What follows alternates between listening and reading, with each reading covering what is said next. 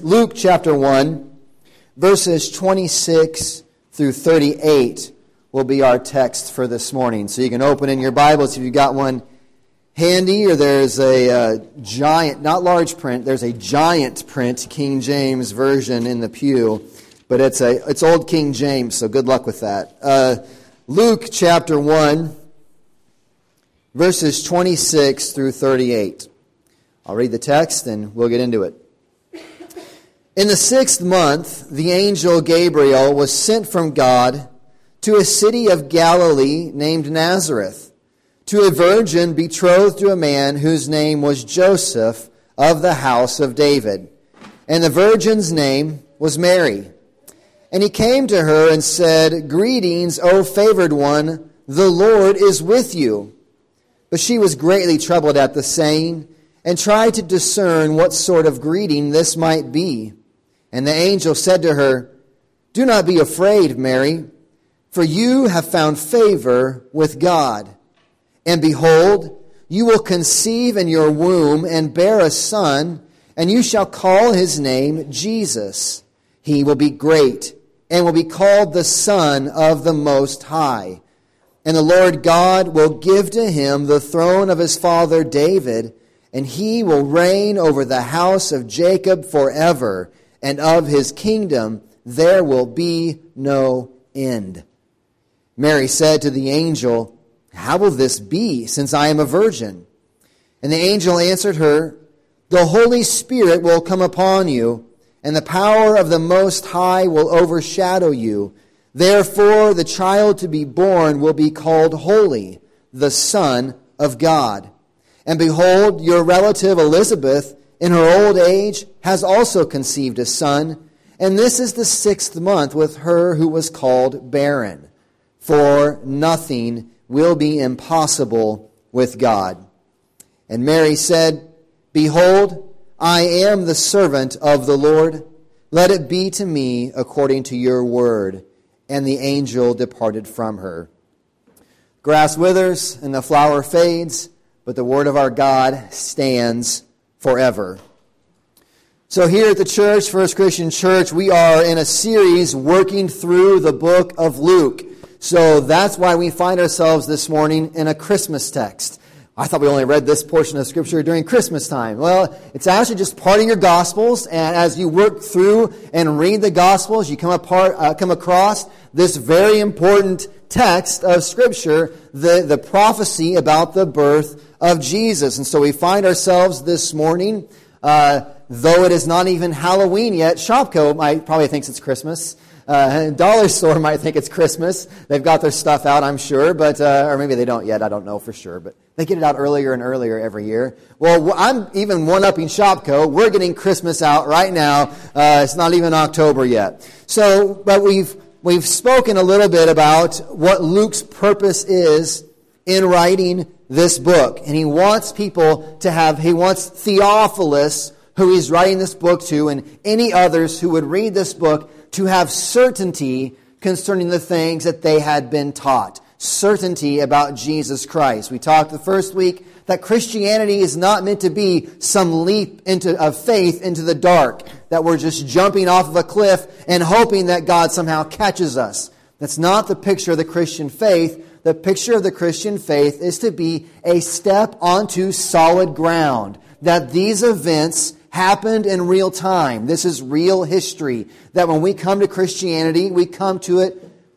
with certainty about this is who Jesus is. This is what Jesus has accomplished. This is what Jesus promised to do and did do. And so Luke here is writing that we would have certainty about the things of Christ. Last week, another miracle, miraculous birth was prophesied, right? They had the birth of John the Baptist last week was prophesied. And the angel Gabriel shows up to Zechariah in his service in the temple and says, Your wife, who is advanced in years, being very polite, your wife who's advanced in years is going to conceive and you're going to have a son of your old age. You're going to name him John and that is who becomes then John the Baptist. We get to his birth next or in a couple more weeks. But a miraculous promise coming uh, uh, to Zechariah from the angel Gabriel. And, and Luke puts them together for sort of this, um, this double emphasis of these amazing things that are going on at this time. God has been silent since the book of Malachi. For 400 years, no prophet has shown up, no angel has shown, God has been silent. And then here we have in the first chapter of the Gospel of Luke, Gabriel shows up twice. And so you think, you know, well, gosh, maybe God was just really active. You know, the angels are just showing up everywhere. And at this rate, we might see Gabriel 48 times in the book of Luke, right? In the first chapter, he's shown up twice. No. This is exceptionally rare. Gabriel shows up to Zechariah, which we read last week, to, to Mary, which we, read, we have just read this week, and to the prophet Daniel, way back in the book of Daniel, chapters 7, 8, and 9. There's only three places in this big book, this big collection of books, where the angel Gabriel shows up. So Luke is putting them down that Gabriel is showing up is meant to be a big flashing light. Something unique and amazing is going on. And we have the first miraculous prophecy, which is that a barren womb, someone who is advanced in years, who has uh, not able to have children anymore, is all of a sudden going to conceive and bear a son. And she does, and she hides herself away for five months. And in as amazing and as miraculous as that is, we now have this greater miracle that's going to be prophesied and happen, which is not, only, not is it a barren womb, it is a virgin womb. It is a womb who has never known a man. We know what that means, right? A, a, a, virgin womb. Something is something even more miraculous, more impossible than a barren womb. Without the aid of man, a son is going to come in to the world. Jesus is going to be born. And Luke writes them down this way to shock us, to raise our attention to Something incredible is going on here. And we sh- I want us to be able to read our Bibles with that kind of eyesight that is in awe. What is God up to? Something incredible is happening. That not only would a barren womb, which happens many, not many times, but a few times in the Old Testament, barren wombs are opened up. Eh, Sarah is kind of a chief example of a woman who is advanced in years and yet has the child of promise, Isaac. And God has done this before with a barren womb, but here the prophecy is that a virgin womb who has never, without the aid of man, a son is going to be born. Something very special is happening. There's four lenses that I want us to look at this passage through, or four conclusions or whatever, and they are this. The first is the humility of God. The second is the incredibility of God. The third is the unstoppability of God. And fourthly is the inability of mankind. The humility of God, the incredibility of God, the unstoppability of God and the inability of man. Startling is the humility of God we have in our passage. If we go back to our text here, something interesting goes on. If, if you were to show, if you were to write a story about a God showing up to be with his people, how would it go? Something more along the lines of like a Greek God showing up with a thunderbolt and whatever, and he shows up and, yo, here I am, heads up, I'm God, and you're to know it. And there, there's this sense of what we would expect God to show up huge and, and, and be this big, mighty king. And what we find from Luke's narrative and his telling of what happens is that God comes and condescends not just to even become man, it would be a condescension for God to even come down and rule as a man because he is God eternal. And so for him to even condescend to become a man, even if he was the mightiest man on earth, would be a condescension.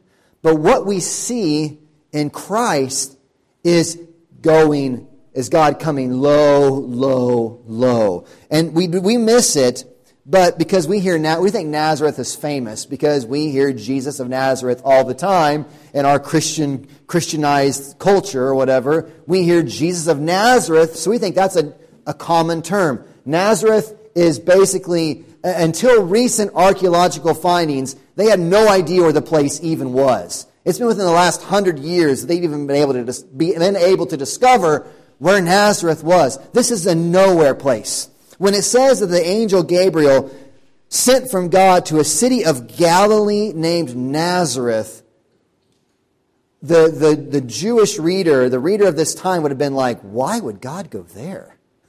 You ever meet anybody? Do you ever, uh, you know, this is a question I have for people whenever they move into town. Um, and it goes something along this lines like this. If they've just moved into town for whatever reason, I kind of say, why? What, what are you doing? Does anybody else ever ask, ever ask that? And I'm not, I, I, listen, I live here, so I'm not knocking Mount Ayr by any means, but it's sometimes, don't you ever say when you meet somebody who's moved into the area, your first question is kind of like, uh, what are you doing here? Uh, how did you pick Mount Ayr? How did you end up here? And there's this, there's this sense in which when Gabriel shows up in a city of Galilee named Nazareth, it's like, what in the world? Why is God going there? This is a town of a couple hundred people, maybe, north of Jerusalem. God doesn't show up in, in Judea, in Jerusalem, where you think God would show up, the center of his people, of his Jewish people. He shows up in a little town called Nazareth, way up in Galilee of the Gentiles.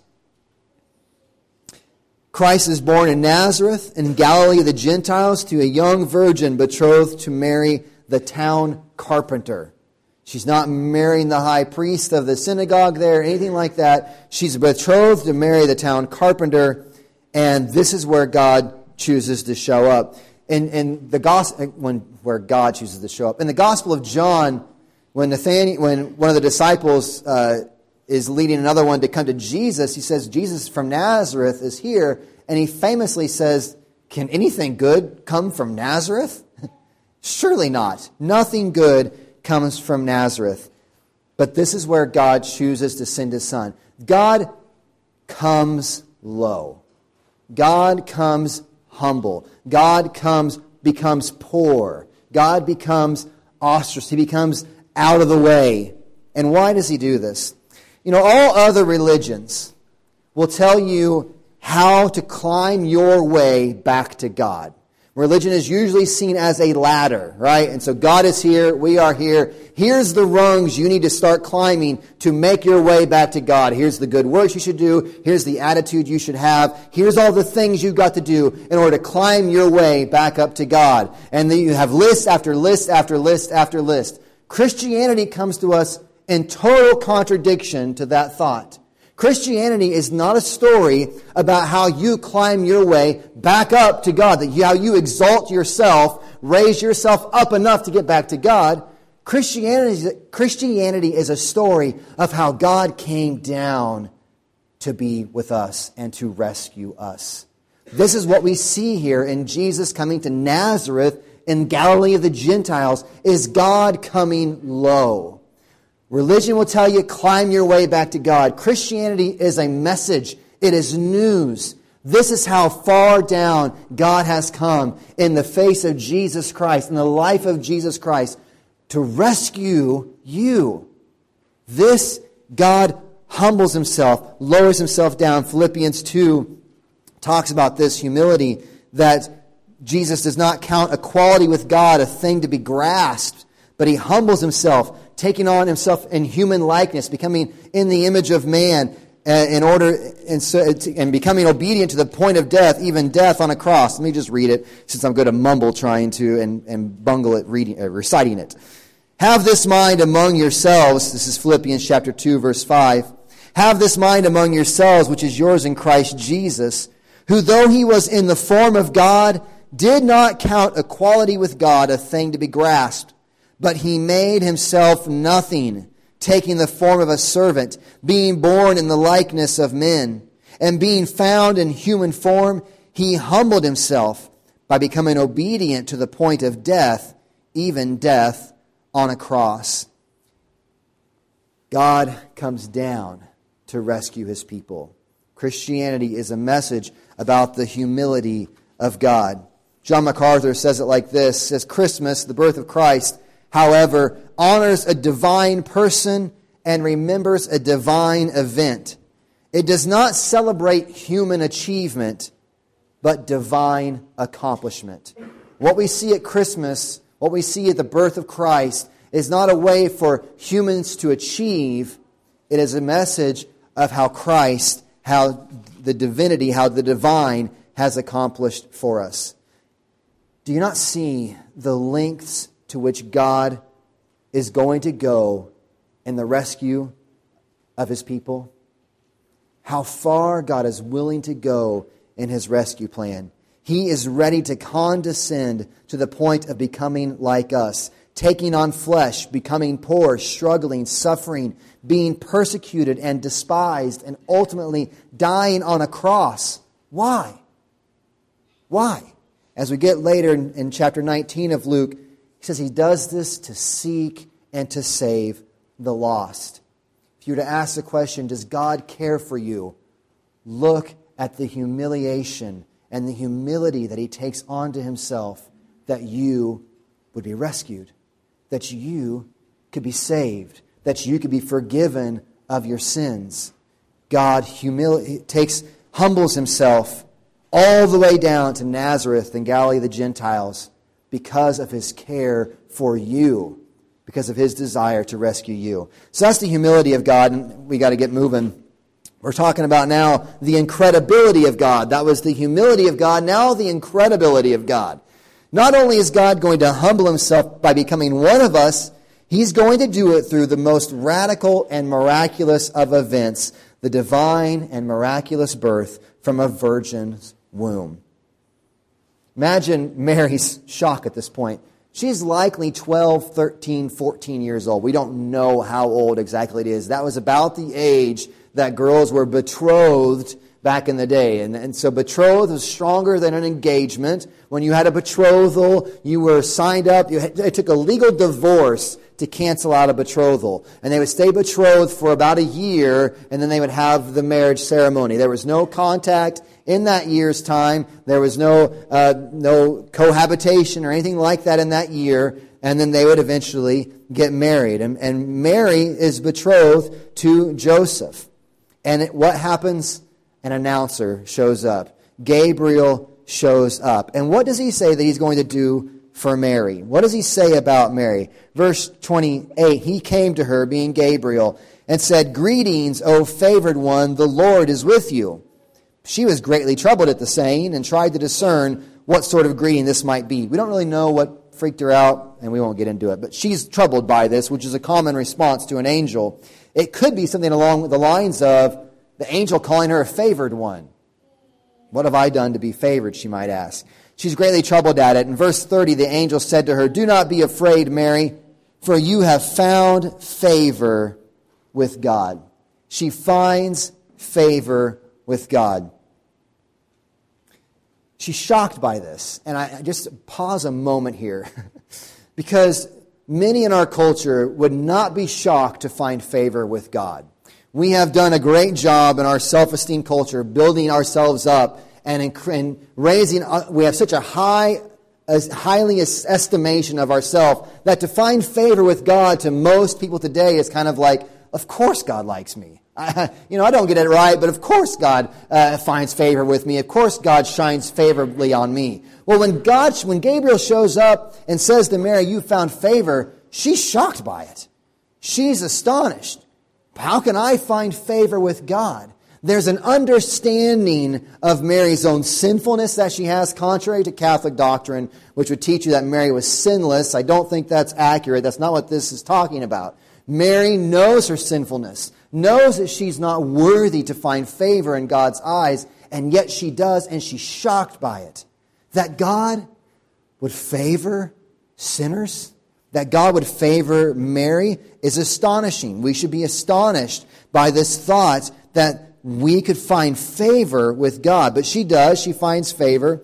And going on in verse 31, the angel then says to her, Behold, as shocking as finding favor with God is, Gabriel's going to up it a little bit. He says, You're going to, behold, you will conceive in your womb and bear a son, and you shall call his name Jesus.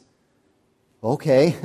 That's a little shock. Jesus is Joshua. It means a, a, a, name meaning Savior. Not only is she found favor with God, but up, up, up a step is you're going to have a son, and you're going to call him Jesus. Okay, we're getting a little, this is getting kind of wild. And then he goes on in verse 31, or verse 32, he will be great and will be called the Son of the Most High. And the Lord God will give to him the throne of his father David, and he will reign over the house of Jacob forever, and of his kingdom there will be no end. Mary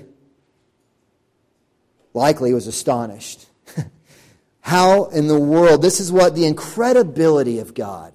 Talk about the humility of God, the incredibility of God. That God is going to do all of these things through Mary, through apart from the aid of man. God is going to have Mary bear a child. He's going to be called the Son of the Most High. He's going to be holy and called the Son of God, we see down in verse 35. This is the one we've been looking for all along.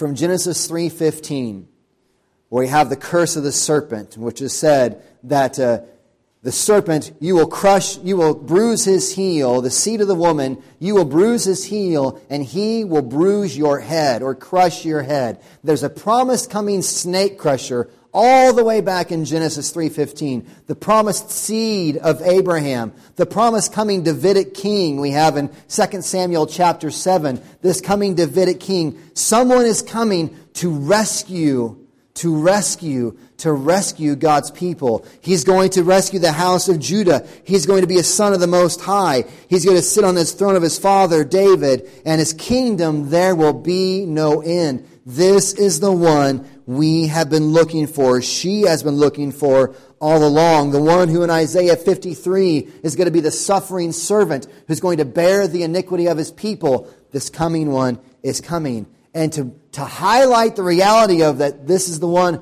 who I've promised is always going to be coming, God does it through a virgin birth. God does it through a virgin womb.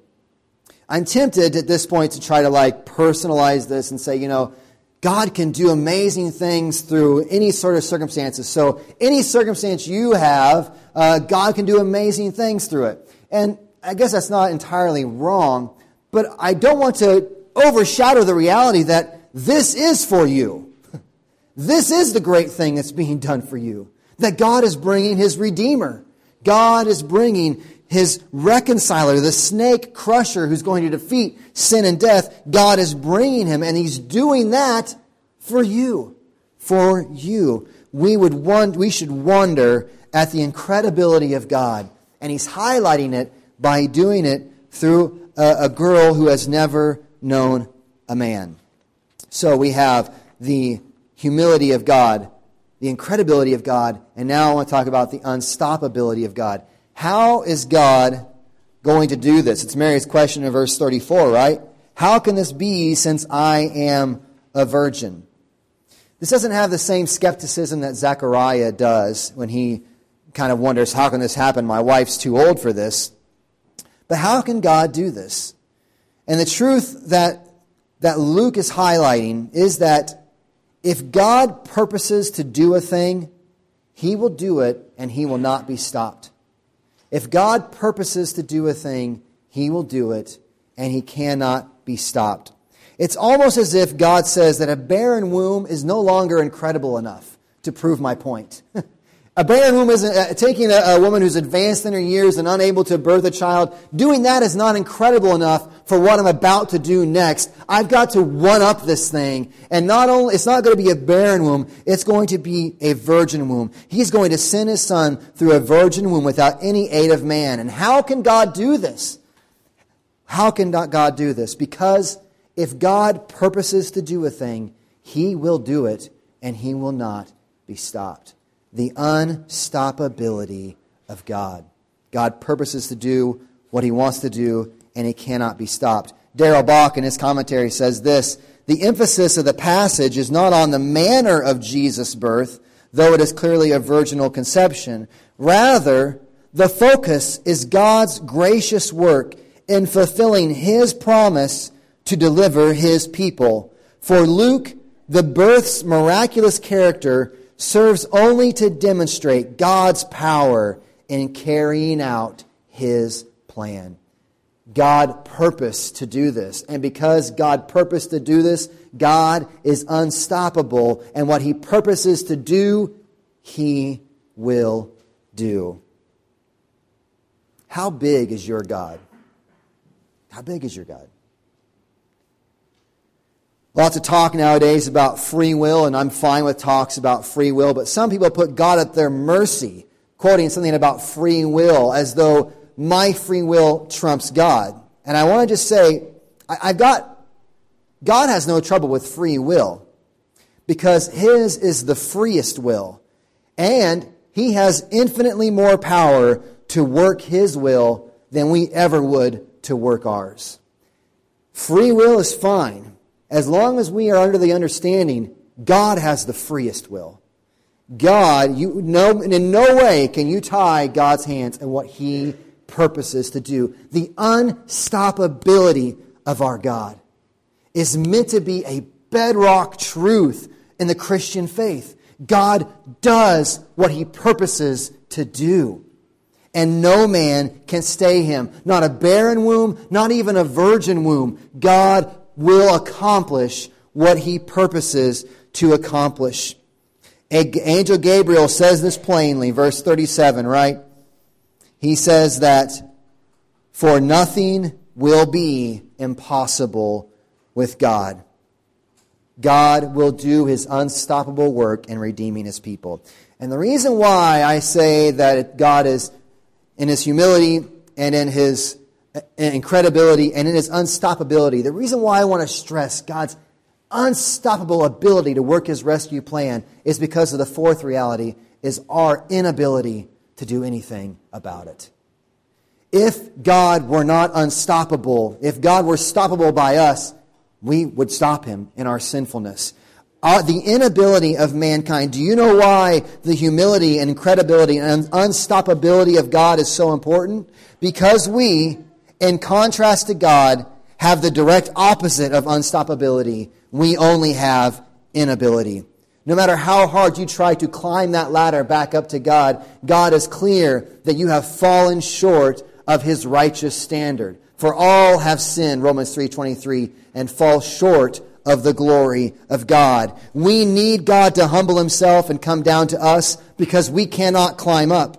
We need God to make incredible moves to rescue us because we have made incredible mistakes that have pushed him away from us. And we need God to exercise His unstoppable power in our rescue because we are powerless to rescue ourselves. This is the story of what God is doing. Christianity is the story of what God is doing. Don't let anybody tell you Christianity is a religion telling you what you should do. Christianity is a religion about what God has done to rescue his people through the work of Jesus Christ. This is really good news because when we dig deep enough and long enough inside of ourselves, when the Holy Spirit gives us eyes to truly see ourselves, we discover our incredible inability. That verse in Romans 3:23 when it's talking about we've missed the mark, it isn't just like we've taken aim at the target and we've pulled the bowstring back and we shoot and oh man, I just missed the bullseye. Sometimes we think sin and transgressing against God is like oh, I'm just an inch off the bullseye, but I didn't do too bad. Transgression against God is less like missing the bullseye, and it's more like taking the bow and shooting like this. Not anywhere even close to the holy, righteous standard of God. We all, descendants of Adam and Eve, are born dead in our trespasses and sins, and we sit by nature and by choice under the just wrath of God. Unless something radical happens Unless something radical happens, we are without hope and we are lost in this life. Unless something radical happens, mankind, dead in his trespasses and sins, is without hope. Unless something radical happens. And this is what Luke is trying to placard for us to see. Something radical has happened. God has been born of a woman. God has been born through a virgin womb. Jesus Christ has come to this earth. He's lived the righteous life we should have lived. He's died the death that we deserve so that through repentance, turning from our sinfulness, and trusting in Christ, His work on the cross for our redemption, we would be forgiven of our sins and reconciled back to God. The wrath that was due to us is laid upon this Savior on the cross. And the just righteousness that he deserved is imputed and given to us by faith in that work. Something incredible and wonderful and radical has happened. God has humbled himself. God, in the person of Christ, has been born a virgin, and he has come to rescue. Just lastly, will we answer like Mary? Let it be to me according to your word. Mary is worthy of our respect and admiration as a Christian who hears the call of God, who hears the purpose of God, and says, Let it be. Not let me deserve this, let me earn this, let me climb my way up, let me, let me, get, let me pay you back for this. She simply says, Let it be. And when it comes to the gospel, I plead with us this morning, I plead with you this morning to echo Mary God, may it be for me. May this be so for me, that Christ would be my rescuer. I would turn from my sins turning my back on them, turning away from that which transgresses your holy, righteous character, and trust in Christ. May He find repentance in us and faith in the life and death of His only begotten Son, Jesus Christ. Let's pray. Father, I, I ask for your Holy Spirit to give us eyes that we would marvel at who Christ is for us. Such a household name in so many of our lives that we should, from time to time, ponder and reflect and wonder that you would be born a man, that you would humble yourself, that you would put yourself on display through radical circumstances to show the radical nature of your mission to seek and save those who are lost. Father, grant to us repentance here this morning and faith in Christ, that we, in, in our inability to get back to you, would be rescued and adopted as your very own children. Pray these things in Christ's name. Amen.